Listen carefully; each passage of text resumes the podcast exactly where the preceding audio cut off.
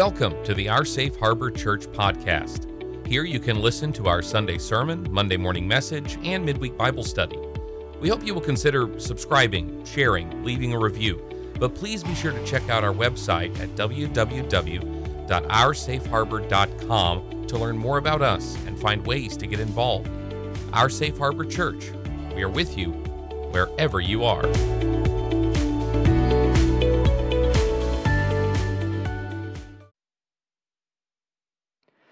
Good morning, church. It's been quite a ride, and you've been with us so far through four sermons, just three remaining in this series, with one buffer, one kind of odds and ends at the at the last, and then three deep dives, which you have been. It's just been astounding how many of you have watched those, shared those, commented on those. So if you put them all together, you've got quite a few hours maybe one of these days we will find a voice to text thing and transcribe all of this and make a, a, book out of it. But for now, you've got the audio. And thank you so much for being a part of what we're doing. I'm aware that we can make people feel uneasy because, in many ways, we are taking away your security blanket. We're taking away your lovey, your passy, whatever you want to call it, in whatever country you happen to be, that little thing that a kid has to hold on to. And eventually, when they become older, they have to let loose of it so that they can join in the life of the community. Well, this security blanket, this concept that we have been taught by well meaning individuals, that says that God is in control of every molecule and every atom, and He plan, planned every single detail of life from the beginning to the end before there ever was a beginning. He knew it was going to happen. It had to happen because God plans all things and He knows all things. That sort of security blanket gave us an out when we had pain. You know, I'm hungry, I've lost my job but God's planning has got to be in this. Or I've lost a child, or I've lost a parent, uh, or we've lost a war, and now we're under the yoke of a dictator, but God's got this plan. I would submit to you that God does have a plan in every moment. If you remember the little stick with the box thing in the sermons, uh, in every moment. But God did not plan that you miss your meal. And God did not plan, most likely, that you lost a war. These things, there were some human choices involved. Now, when that's taken away, that security blanket's taken away, it gives us more power to join in the life of God's community. We're going to talk about that community today. Let's set the Calvinism aside, pull it out of the mix for right now. And we are left with something when we look at God called transcendence. There are going to be a few theological terms today. This is one uh, that you probably have heard. Maybe you've not heard it de- um, defined. God is transcendent. That means he trends, he is above and outside of all other things, in the sense that God is greater than everything he has created. He is not subject to the things that he created. For example, um, the way the natural world is, is created, the universe is created, there are processes, there, uh, there are physics involved that whether you're talking Newtonian or you're talking uh, uh, relativity or quantum, but God doesn't have to follow those laws. He is transcendent. He is not limited by space or time. God is not human and humans can never be God. We sing a song above all powers, above all kings, above all nature and all created things. And it's good that we sing that song because it's true. God is above all. But more than one thing can be true at the same time. I don't know why that's so hard for us to, to contemplate. More than one thing can be true at the same time. So while he is transcendent, he is, here's another theological word, immanent. Now, what, this is a real problem in the English language. We have a lot of homonyms, a lot of words that sound just like the other, uh, but they're not the same word. There's an eminent spelled one way with an E, there's an imminent that's spelled one way with an I, and those aren't the ones. When we talk about this, we say that he is immanent. I M M A N E N T. It's a whole different word than you might have known. The immanence of God is something which theologians have long agreed on. I, I know of really none. I'm sure there's somebody, but I don't know of any theologian that would say God is not immanent or that God does not have immanence. But what does that mean? Well, that's the tricky part. It is the connection of God to the things he has created. In a Disney film of what, 30 some years ago, Pocahontas um, dances around and talks about how every tree and every flower has a spirit and has a name.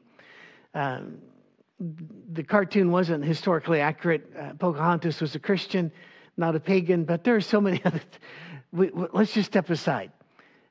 Does every forest creature and every tree and every brook have a spirit and a name? No. But is God in them? Yeah. God moves within all creation. He is immanent. He is, has immanence. So we can look those up. Now, if you're wondering again, you didn't have a pencil, you want to uh, look these words up and study them some more, good for you, by the way. Brilliant. Keep it going. The notes for every sermon are in the description of the video. If you're listening to podcast, you will have to go to our YouTube channel to get it. Our Safe Harbor Church. It's on YouTube. Easy to find. And in the description box are the notes. So you'll have the words spelled out for you and even their definitions. God is connected to all things he created, especially to us. For we were the only things he created in his own image. And in fact, all other things were brought into being by the will of God. You might say by the voice of God, if you wanted to use it that way. All of them except for one humanity, God made Adam with his own hands. We are the only hand built things in the universe. Pretty cool. But getting this balance right of God being transcendent above all things and then having immanence being wrapped around and through all things, that scares some people. They've got a needle in, in there that's just where God belongs. And if we move the needle toward Jesus cares, He weeps with us, uh, He mourns with us, God is grieved by our behavior, we feel like we're moving it away from Christ is King of Kings, God is all powerful. God, but no, no, it's too many people are afraid that if God reacts to us, that means that he is somewhat lesser. But how could that be? How could that make God lesser? If you're moving him from the a picture of dictator to that of loving father and creator, how does that make him lesser? If you don't watch out, you can fall off this boat into some pretty murky waters. God's connection with us and caring for us, his creatures, made in his image, does not threaten his power in any way, shape, or form. God is so transcendent that he creates room for others to exist and he maintains a relationship with them. God is so powerful, he's able to not use some power. He's able to bend, as we've used before, to stoop down. He's able to humble himself. Philippians 2. In your relationships with one another, have the same mindset as Christ Jesus. A lot of us know this passage. Very famous passage, Philippians 2 5 through 8. A little tough to translate, but a very famous passage. As Christ Jesus, who, being in very nature God, did not consider equality with God something to be used to his own advantage. Rather, he made himself nothing, and by taking the very nature of a servant, being made in human likeness and being found in appearance as a man, he humbled himself, becoming obedient unto death, even the death of the cross. You might say, well, that, that's a special that's a special circumstance where the Son of God humbles himself, and you, and you would be absolutely correct. What could be more special than that? But God is so stable, He is all right to risk suffering, risk change. And this should not be new to us. It really shouldn't. I fear that our minds have been cloaked by lessons taught, attitudes pushed on by the community, and also by our need to insulate ourselves from our greatest fears. But God tells us Himself that He does not work alone, that He does not work in a vacuum. He does so right in the very first words of Scripture. Bereshit bara Elohim. Elohim. Elohim is plural. It's a word for God. It's God's. That's what it says. Now, there are some that will immediately leap up and try to make this the royal we. It doesn't work that way. It really doesn't. And if you, I'm going to let you work on that for a while.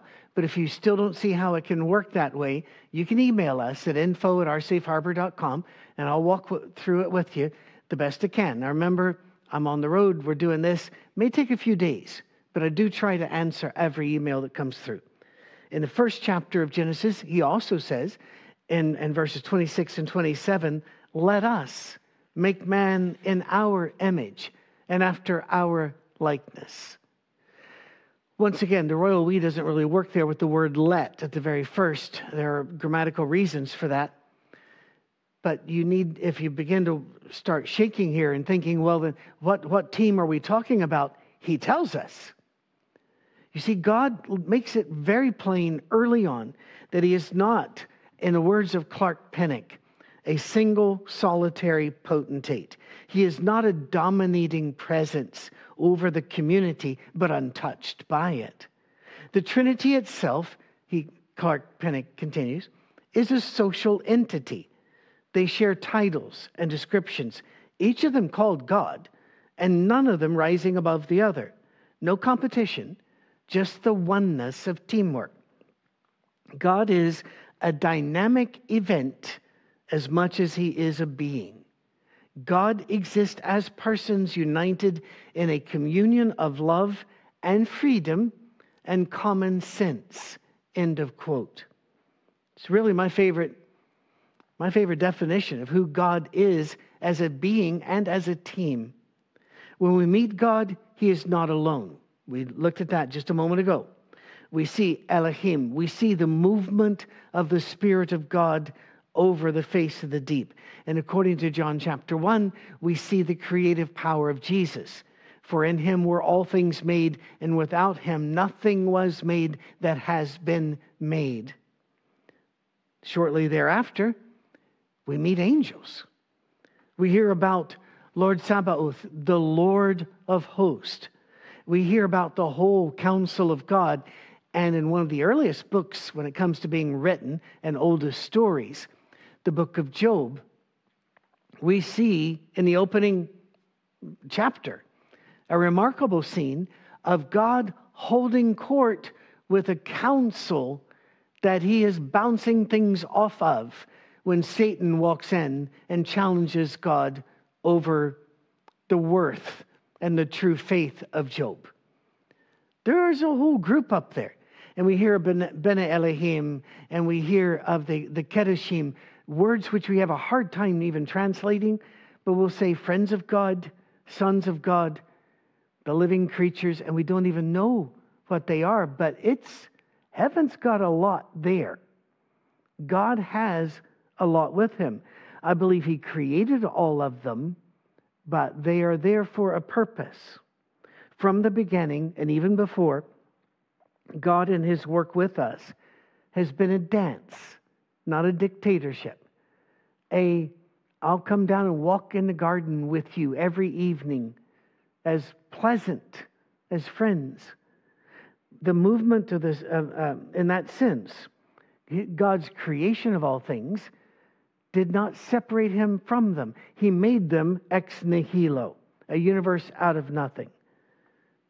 So, yeah, transcendent, he is above it. God is the only uncreated being. However, I want you to think about that for a minute.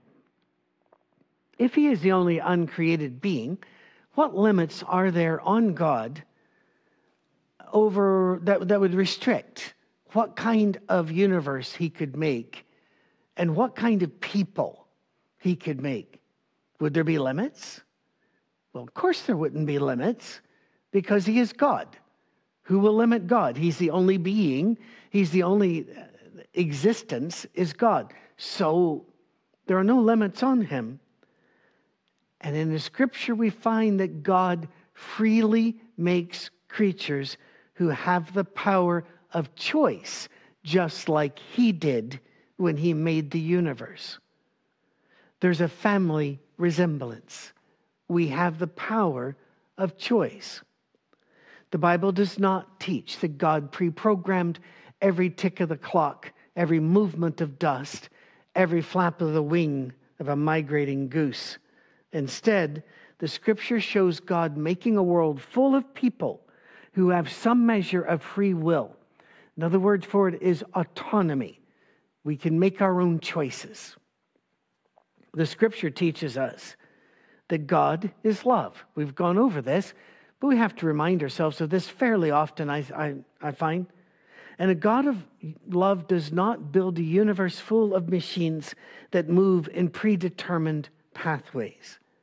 He certainly can and does intervene, and he does move with them, but he does not choose our reactions for us. We get to do that.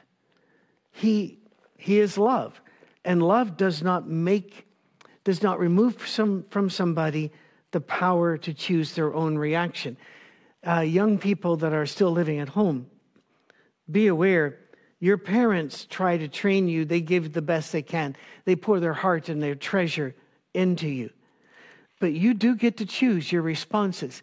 And if you choose a response that dishonors your parents and what they've done for you, there are consequences.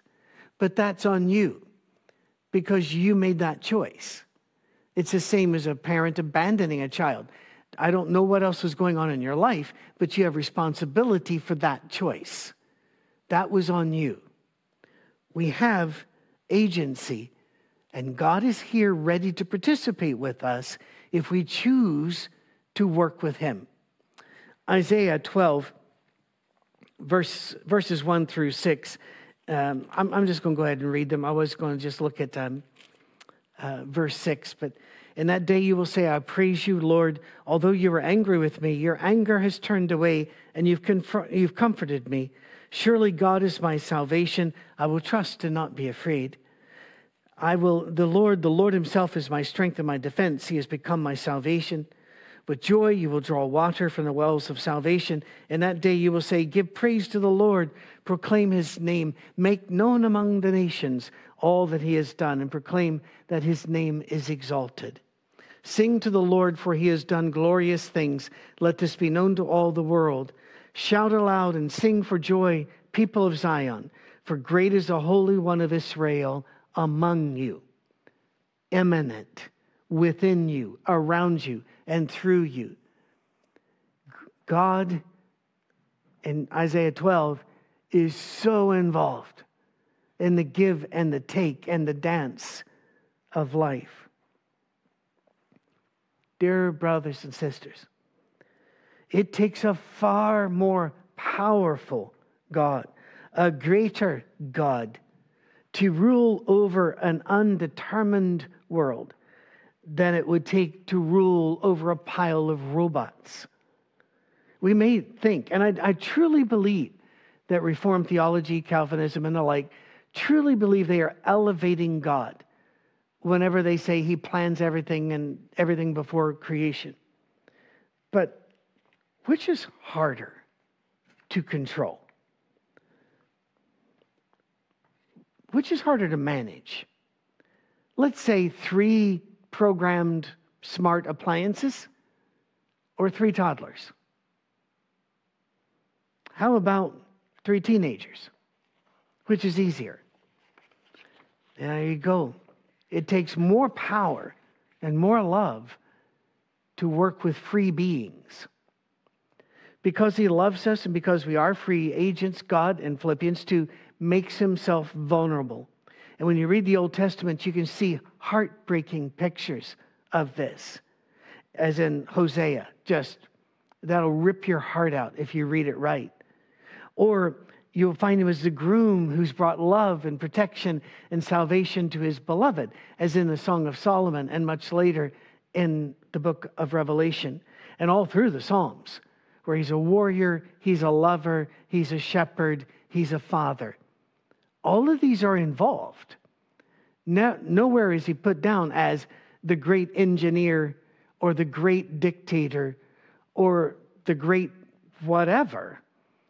It is always love, shepherd, father, warrior, husband, and vulnerable. Weeping tears over Jerusalem. Weeping tears or looking and saying, I wish I'd never made man. I'm going to bring a flood upon the earth.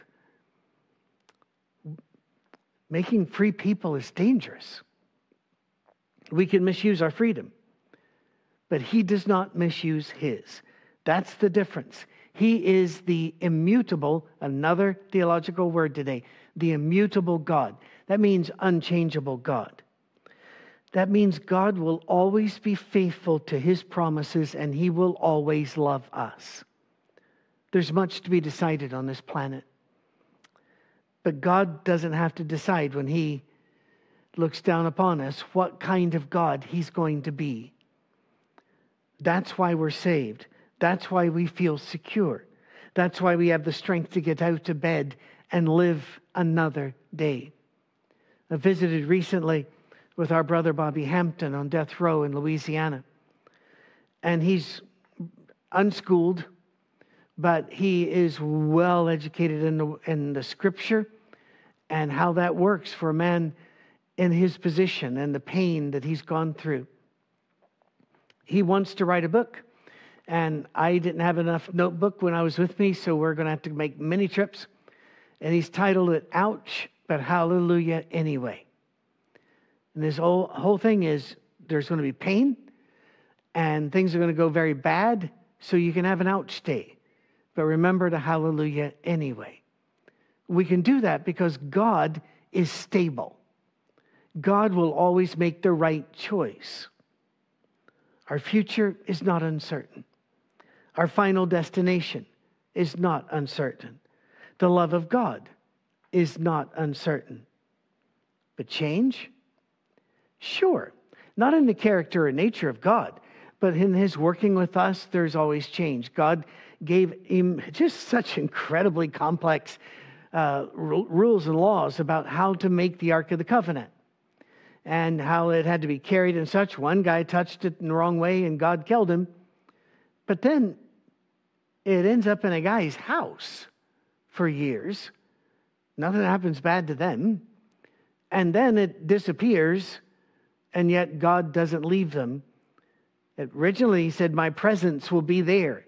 You'll know when you see the ark that I'm with you. Then the ark's gone, and he's saying, I'm still with you. That's just an amazing thing if you really want to sit around for a while. Spend about a week or two thinking about that. God can lay out this big plan and say, This is the way it is. And then something happens, and he'll go, Another plan. I'm still with you. Let's keep going. We do that with our kids, do we not? We're still with you. Come on, we got this. Yep, you didn't do well on the algebra test. Well, we're going to work on this. Going to get you a tutor. We're going to work a little bit harder. Limit screen time. Screen time. I'm not now. I am causing people to scream out there. We're, we're going to we're going to work with you. Wasn't Plan A. We're going to do Plan B. Well, God can do that. He declared so many laws about the building of the tabernacle and the temple. And it is almost mind numbing reading through, unless you're an artist and you can really visualize it.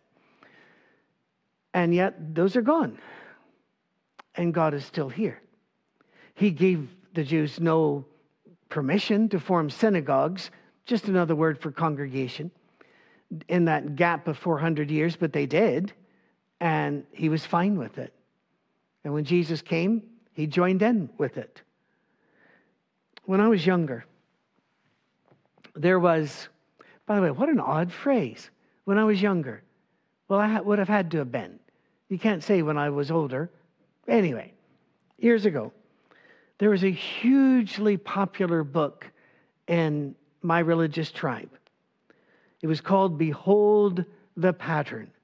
It was in every church building I went to, and it was in, in so many members' homes. I don't know if they read it or not. 660 pages. Yeah, I looked it up. 660 pages. Behold the pattern.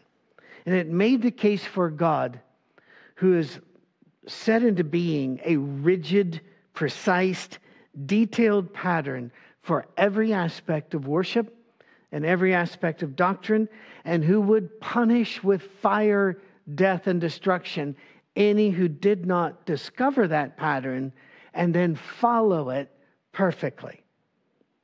And yet, the God we find in Scripture bent, moved, changed things. And He accepted us when we bent, moved, and changed things, as long as those decisions did not bring His character and His being into question. We started this lesson today with two theological terms let's uh, transcendence and immanence let's close it with a few more terms omnipotence. You've heard that word probably if you're a church person. Omnipotent omni all potent all power all powerful omnipotent. God can perform the action. Let me try to do this right. God can perform and action, the performance of which is logically possible and consistent with God's nature. He will not act illogically and he will not act outside of his nature. For example, it is absolutely laid down in Scripture God cannot lie, and he's not tempting you. That's, um, that's kind of important to know. So he is all powerful. But you'll hear people say silly things like, Can God make a square circle? Can God make a rock so big he can't lift it? Those are logical impossibilities, and God did not create an illogical universe. There are the rules of ways and, and such here. And that, or can God decide just to kill all the babies? No, no. There's, there's more to God than this. Then there is omniscience. Omni, all, from science knowledge. He knows all things. At any given time, God knows all propositions, such as that God's knowing them at that time is logically possible. And I've used the illustration so many times in this series. What does God know about the Ferrari in my backyard? He doesn't know about that because it doesn't exist. And future isn't a thing. The future is not a thing. God can determine that things are going to happen later in his own timing. But to know all the futures, there's not a thing there to be known. It's rather like those that ask me when the universe is expanding, what is it expanding into? And I, my heart breaks for them because I know they're not going to like the answer, and that is nothing because the only thing that is is the universe. They'll say, but what is it expanding into? No, there was nothing. It's the universe is just uh, getting bigger. It's like find the midpoint of a circle. You can't do it. You'll find the resting place and the ultimate goal in an Escher drawing, if you know what those are. I love them. You can't do it because it's designed to be an endless set of stairs. And therefore, no, you never get to the top.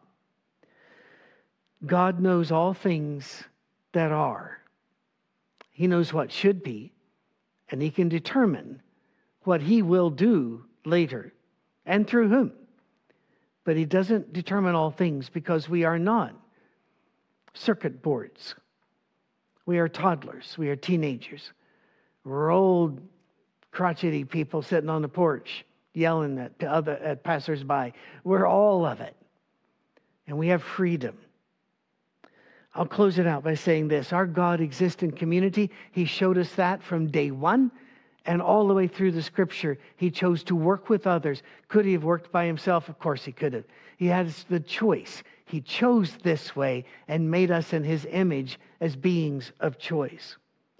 We are invited into that community. We are seated at the ultimate cool kids table. We're at the king's table. He gave us some freedom. You are free to use that freedom in ways that'll give him joy or sorrow, laughter or tears. Remind yourself of that every day when you open your eyes and talk to him about it at the end of every day before you close them. Because you're in his family, you're part of the community, and he wants to hear from you. More next week. God bless.